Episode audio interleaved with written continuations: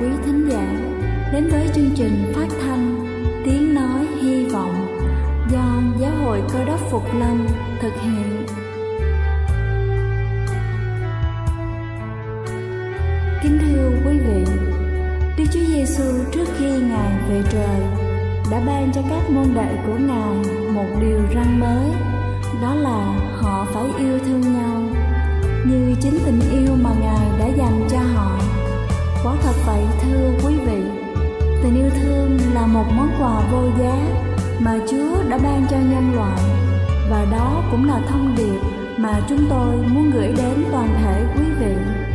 Nếu quý vị muốn tìm hiểu thêm về chương trình, về niềm tin hoặc muốn nghiên cứu về lời Chúa, xin quý vị gửi thư về chương trình phát thanh Tiếng Nói Hy Vọng địa chỉ 224 Văn Đăng Lưu, phường 3, quận Phú Nhuận, thành phố Hồ Chí Minh hoặc gửi email cho chúng tôi theo địa chỉ tiếng nói hy vọng amos@gmail.com.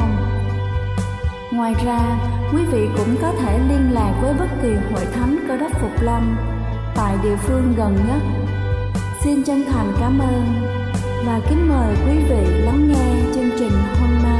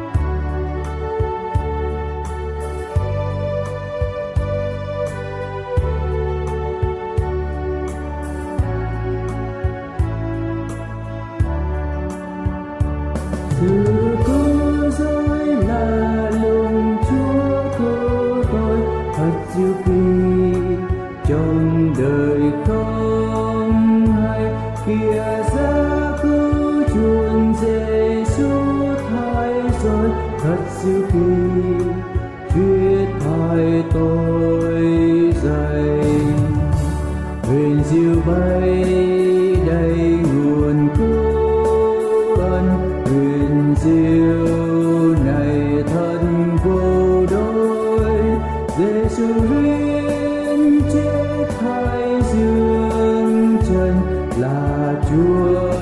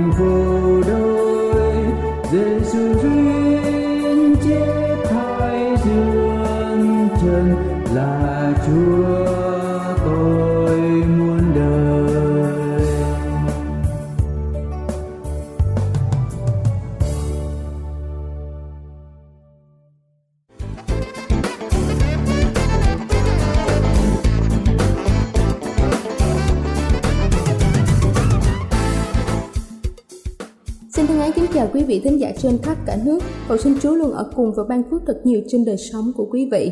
Kính thưa quý vị, gia vị là thành phần không thể thiếu trong các bữa ăn. Nhưng nếu không biết cách sử dụng, chúng ta có thể biến nó thành chất độc có hại cho sức khỏe.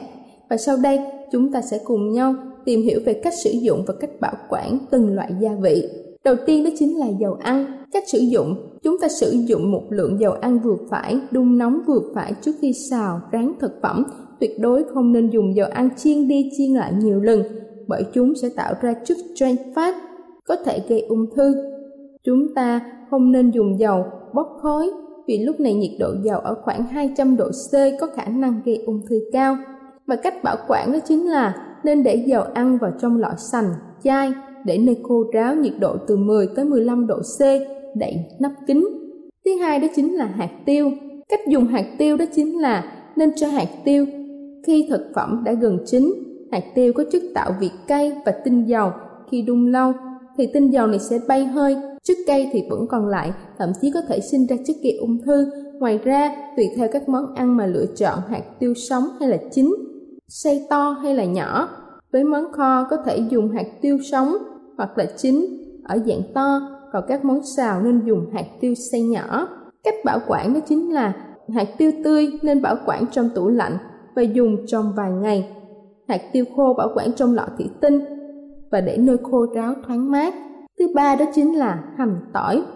Cách sử dụng đó chính là hành tỏi có thể cho vào khi ướp thực phẩm hoặc là phi thơm với dầu khi xào. Tuy nhiên, trước khi chế biến cần đập dập và để từ 5 tới 10 phút, nếu không chúng sẽ mất đi một vài hoạt tính. Đồng thời, tuyệt đối tránh phi hành tỏi quá cháy sẽ làm cho thức ăn có vị đắng và sinh ra chất độc. Không sử dụng hành tỏi đã héo, mọc mầm để chế biến thức ăn. Cách bảo quản hành tỏi đó chính là với hành tỏi khô, hãy đựng chúng trong rổ hoặc là túi lưới. Tránh để nơi ẩm ướt, nếu không sẽ mọc mầm. Thứ tư đó chính là nước mắm. Cách dùng nước mắm nên cho vào thức ăn khi chúng đã chín và tắt bếp để đảm bảo mùi vị và chất đạm còn có trong nước mắm. Việc đun nước mắm với thức ăn quá lâu ở nhiệt độ cao còn phá hủy chất dinh dưỡng trong thức ăn, có thể mất đi các axit amin trong nước mắm. Cách bảo quản đó chính là luôn bảo quản nước mắm nơi thoáng mát và vặn chặt nắp khi sử dụng để tránh côn trùng xâm nhập. Không bảo quản trong tủ lạnh, không cho thêm bất kỳ thứ gì khi đang cất giữ. Thứ năm đó chính là đường. Nên sử dụng đường cho các món kho, hạn chế sử dụng các món chiên, rán vì chúng rất là dễ cháy khét. Đồng thời, khi cho đường vào thực phẩm, nên để ở nhiệt độ vừa phải. Nhiệt độ cao sẽ làm cho các caramel hóa, khiến cho thực phẩm có màu đen xấu. Cách bảo quản đó chính là đựng trong hộp kín để ở nơi thoáng mát, khô ráo, không nên để ở nhiệt độ cao hay là quá ẩm vì đường dễ bị cháy. Thứ sáu đó chính là bột ngọt. Khi sử dụng bột ngọt nên lưu ý không cho vào thực phẩm nguội vì nó không được hòa tan, không cho vào thực phẩm ngọt vì nó sẽ ức chế vị ngọt tự nhiên và làm mất hương vị của món ăn. Không nấu ở nhiệt độ cao để tránh sản sinh ra các chất natri độc hại cho sức khỏe con người, đồng thời không nên kết hợp với trứng. Cách bảo quản đó chính là đựng trong lọ nhựa hoặc là thủy tinh khi đậy nắp kín để ở nơi khô ráo và thoáng mát. Thứ bảy đó chính là giấm. Giấm không những có thể khử tanh, khử béo, tăng vị thơm, mà còn tránh được sự pha lẫn giữa vitamin trong nguyên liệu khi gặp ở nhiệt độ cao và làm mềm chất xơ trong rau. Nên sử dụng giấm khi thức ăn đã chín và tắt bếp để giảm sự hao hụt vitamin C trong rau, thúc đẩy sự hòa tan các khoáng chất như là canxi, phosphor, sắt và nâng cao hiệu quả hấp thụ của các chất dinh dưỡng trong cơ thể. Cách bảo quản đó chính là bảo quản trong lọ thủy tinh, vì giấm là dung môi hòa tan các chất độc trong vật liệu đựng. Thứ tám đó chính là muối. Khi luộc rau cho một chút vào nước đun sôi để làm cho rau xanh hơn. Tương tự khi nấu canh, cho muối vào trước sẽ giúp rau xanh và đậm hơn. Cách bảo quản đó chính là hãy để một mảnh giấy thấm nước dưới lọ hũ muối để cho muối luôn khô ráo. Thứ chín đó chính là quế và hồi. Quế và hồi có thể sử dụng để ướp thực phẩm. Với dạng bột nên hòa tan một chút nước rồi cho vào thực phẩm. Cần tránh cho quế và hồi vào dầu đang nóng thì chúng sẽ dễ cháy các món ăn làm mất hương vị và đắng. Cách bảo quản đó chính là đựng trong một túi ni lông để ở nơi khô ráo và thoáng mát, tránh ánh nắng trực tiếp mặt trời. Không nên cho vào tủ lạnh vì nó có thể bị mất hương vị tự nhiên của gia vị. Cuối cùng đó chính là Gừng Khi sử dụng gừng không nên gọt vỏ mà chỉ cần rửa sạch. Không ăn nhiều gừng trong thời gian dài vì dễ gây mụn nhọt, viêm phổi và tiểu đường. Không ăn gừng tươi đã đập nát vì chúng sản sinh ra một chất cực độc có thể gây hoại tử tế bào gan, dẫn đến ung thư gan và ung thư thực quản. Cách bảo quản đó chính là để ở nơi khô ráo thoáng mát. Nếu có thể, hãy bọc trong giấy bạc hoặc là vùi trong cát. Kính thưa quý vị, gia vị mà chúng ta sử dụng hàng ngày nên được bảo quản đúng cách và sử dụng đúng đắn. Có như thế chúng ta mới phòng ngừa được nhiều tác hại không mong muốn từ chúng. Chúc quý vị luôn vui khỏe. Đây là chương trình phát thanh Tiếng Nói Hy Vọng do Giáo hội Cơ đốc Phục Lâm thực hiện. Nếu quý vị muốn tìm hiểu về chương trình hay muốn nghiên cứu thêm về lời Chúa, xin quý vị gửi thư về chương trình phát thanh Tiếng Nói Hy Vọng, địa chỉ 224 Phan Đăng Lưu, phường 3, quận Phú Nhuận, thành phố Hồ Chí Minh hoặc gửi email cho chúng tôi theo địa chỉ tiếng nói hy vọng gmail.com Ngoài ra, quý vị cũng có thể liên lạc với bất kỳ hội thánh cơ đốc Phục Lâm tại địa phương gần nhất. Xin chân thành cảm ơn và kính mời quý vị tiếp tục lắng nghe chương trình hôm nay.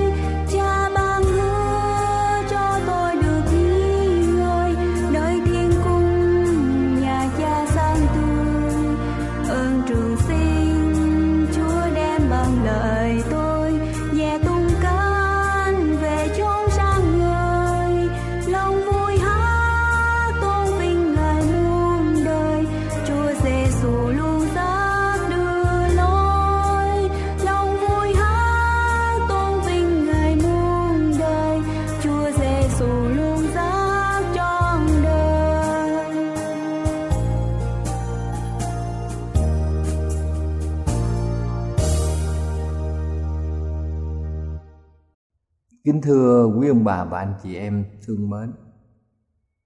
Ngày nay có nhiều tôn giáo ở trên thế giới. Và tôn giáo nào thì cũng cố gắng trả lời một câu hỏi rất là quan trọng. Làm thế nào để người tín hữu tìm được sự sống sau cái cuộc đời ngắn ngủi ở thế gian này?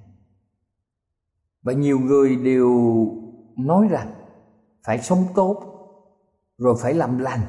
Nan đề là không có ai trong chúng ta là người hoàn hảo ở thế giới này. Nhiều người sợ rằng cuộc đời của mình sẽ đi vào chốn địa ngục. Cho nên nhiều tôn giáo đã đưa các câu giải thích cho nan đề mà mọi người trên thế giới này đều nêu thắc mắc. Riêng cơ đốc giáo đã giải thích một cách rõ ràng mọi người đều phạm tội. Và như vậy thì không có một tội nhân phạm tội nào có thể có mặt ở thiên đàng. Và tất cả tội nhân đều phải đi vào địa ngục. Nhưng cơ đốc giáo đã đưa ra một giải pháp quan trọng. Đức chúa trời sai con một của ngài là đức chúa giêsu đến thế giới của chúng ta và ngài chính là đấng cất tội lỗi thế gian đi. Vì vậy mà trong văn đoạn 1 có 29 ghi như sau. Kìa chiên con của Đức Chúa Trời, Là đấng cất tội lỗi thế gian đi. Trong tất cả các tôn giáo ở trên thế giới này, Có hai nhóm tôn giáo. Thứ nhất là những tôn giáo cho biết rằng Chúng ta phải tự cứu lấy mình, Phải tự trả giá cho tội lỗi của mình. Và chúng ta phải làm đủ các nghi thức mà tôn giáo quy định thì chúng ta mới được cứu. Và nhóm thứ hai thì tin rằng chúng ta không thể cứu được mình, mà phải nhờ sự hy sinh của một đấng cứu thế để cứu mình vì thế mà sách Roma đoạn 6 câu 23 ghi như sau. Nhưng sự ban cho của Đức Chúa Trời là sự sống đời đời. Như vậy thì trong sách Roma đoạn 6 câu 23 cho chúng ta biết rằng, Chúng ta được sống đời đời là nhờ sự ban cho của Đức Chúa Trời. Ngoài Ngài thì chúng ta không thể làm được gì cả. Vì thế mà chúng ta thấy rằng ở nhiều nghĩa trang, ở nhiều nơi ở trên thế giới này Người ta phải đặt thập tự giá ở trên mỗi ngôi mộ Ở nhiều nghĩa trang ở trên thế giới. Bởi vì người ta hy vọng rằng con người có thể tìm được sự sống đằng sau khi mà chúng ta qua đời. Và vì Đức Chúa Giêsu là đấng đã chết trên thập tự giá rồi ngài là đấng duy nhất trong lịch sử nhân loại có sự sống lại. Ngài đã bẻ gãy mọi xiềng xích của sự chết. Và ngài đã thăng thiên và ngài sống ở thiên quốc. Thì ngài mới có thể cứu tất cả chúng ta khi chúa tạo dựng nên tổ tiên của chúng ta là adam và eva. Đức chúa trời đã phán dặn, nếu một mai ngươi ăn trái cây này ngươi chắc chắn sẽ chết. Trong sáng thế ký đoạn 2 từ câu 15 đến câu 17 ghi điều này. Nhưng mà tổ phụ và tổ mẫu chúng ta là Adam và Eva đã không dâng lời Chúa. Và giờ này thì chúng ta thấy rằng tội lỗi đã phát triển một cách nhanh chóng ở trên khắp thế gian. Và tất cả loài người đều phạm tội và mọi người đều chịu án phạt của sự chết nhưng đây chưa là kết thúc chúng ta biết rằng đức chúa trời chính là tình yêu thương và trong hai phi rơ đoạn 3 câu 9 nói rằng Đức Chúa Trời không muốn một ai bị hư mất. Thật vậy, Đức Chúa Trời là đấng sáng tạo là cha của tất cả chúng ta. Ngài yêu thương chúng ta và Ngài không muốn bất kỳ một người nào trong chúng ta bị hư mất. Vì thế Đức Chúa Giêsu Ngài là ngôi hai trong ba ngôi Đức Chúa Trời. Đức Chúa Trời có Đức Cha, Đức Con và Đức Thánh Linh. Đức Chúa Giêsu đã từ giả thiên đàng. Ngài từ giả các thiên sứ và Đức Chúa Cha trên thiên đàng và Ngài xuống một tinh cầu nhỏ bé là trái đất của chúng ta. Vì chỉ có Chúa mới có thể chết thai cho con người. ngài đã tạo nên con người và chỉ ngài là đấng sáng tạo mới có thể làm điều này cho chúng ta vì thế mà trong sách Philip, đoạn 2 từ câu 5 đến câu 8 trong đó Kinh Thánh ghi như sau, Đức Chúa Giêsu tự bỏ mình đi Vân phục cho đến chết, Thậm chí chết trên thập tự giá Ngài đã bỏ mình đi Và chịu dân phục cho đến chết, Thậm chí là chết trên thập tự giá.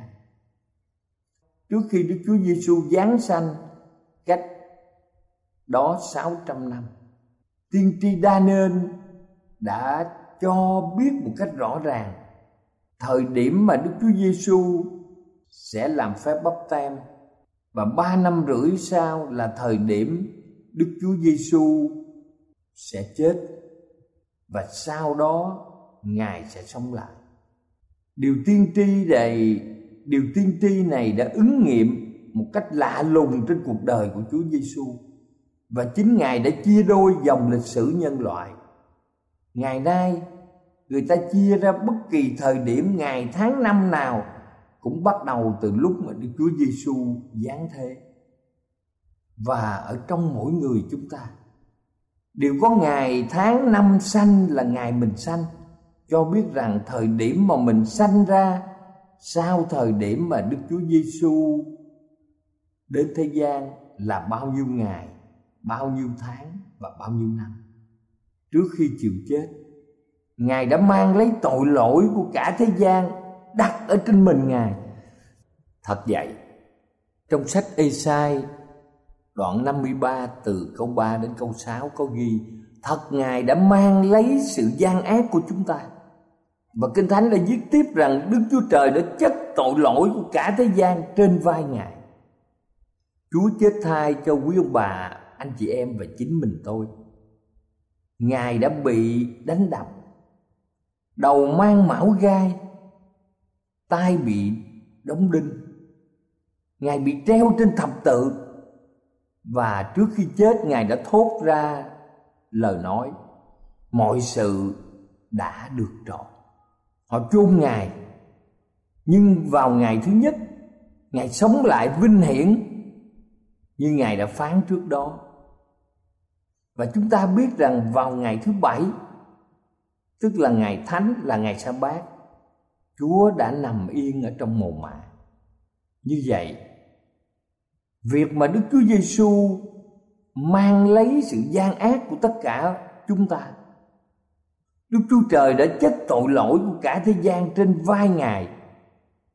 Điều này có nghĩa gì với mỗi người trong chúng ta? Thật vậy, Chúa Giêsu chính là cánh cửa để chúng ta tìm đến sự cứu rỗi. Trong gian đoạn 10 từ câu 7 đến câu 9 có ghi rằng ta là cửa chuồng chiên, kẻ nào bởi ta mà vào sẽ tìm được sự cứu rỗi. Đây là một tư tưởng, một chân lý, một lẽ thật vô cùng quan trọng. Chúa chính là cửa chuồng chiên và bất kỳ người nào bởi Chúa mà vào thì sẽ tìm được sự cứu rỗi và không ai ở trên thế giới nói câu này trong khải quyền đoạn 1 câu 18 ta cầm giữ chìa khóa của âm phủ và sự chết. Chúa Giêsu đã cầm chìa khóa của sự chết và âm phủ. Và cánh cửa này đang rộng mở, thưa quý ông bà chị em. Trong khải quyền đoạn 3 câu 8 ghi rằng, ta đã mở cho ngươi một cánh cửa không ai đóng được. Cánh cửa đến với chúa luôn rộng mở cho tất cả mọi người ở trong chúng ta. Dầu một người có quá khứ đen tối như thế nào cho nên chúng ta tạ ơn chúa. Ngài là đấng yêu thương chúng ta. Có nhiều người xem chúa như một vị quan tòa nghiêm khắc. Ngài luôn luôn tìm kiếm tội lỗi để trừng phạt họ.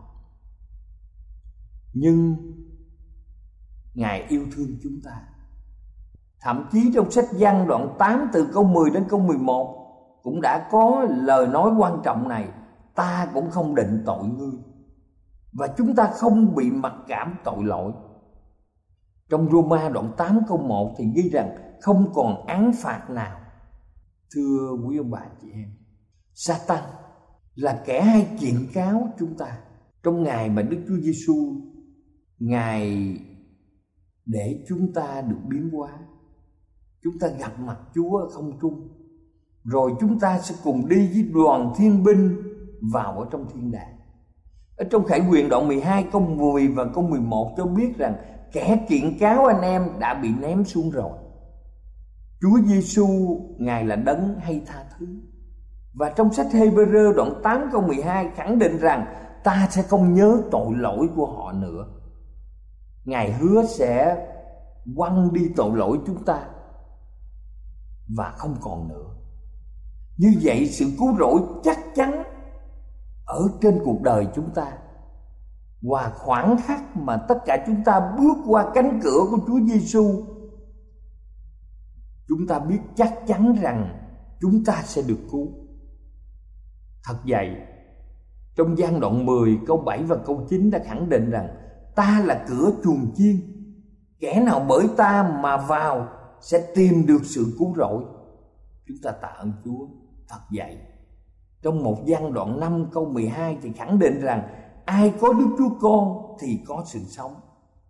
Thưa quý ông bà chị em, chúng ta mang danh là cơ đốc nhân tức là những người đi theo đường lối của Chúa Giêsu chúng ta có Đức Chúa Giêsu thì chúng ta có sự sống đời đời và chúng ta đi theo đường của Chúa thì chúng ta chắc chắn sẽ tìm được sự cứu rỗi.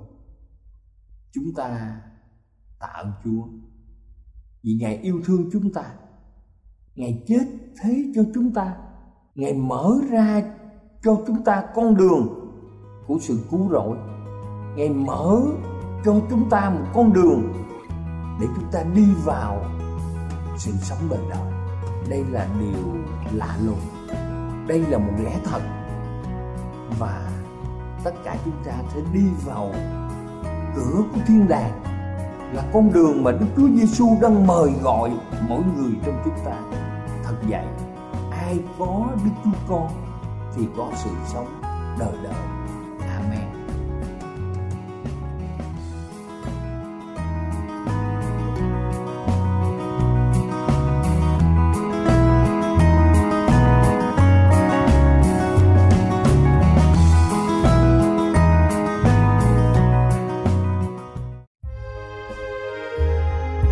Đây là chương trình phát thanh tiếng nói hy vọng do Giáo hội Cơ đốc Phục Lâm thực hiện.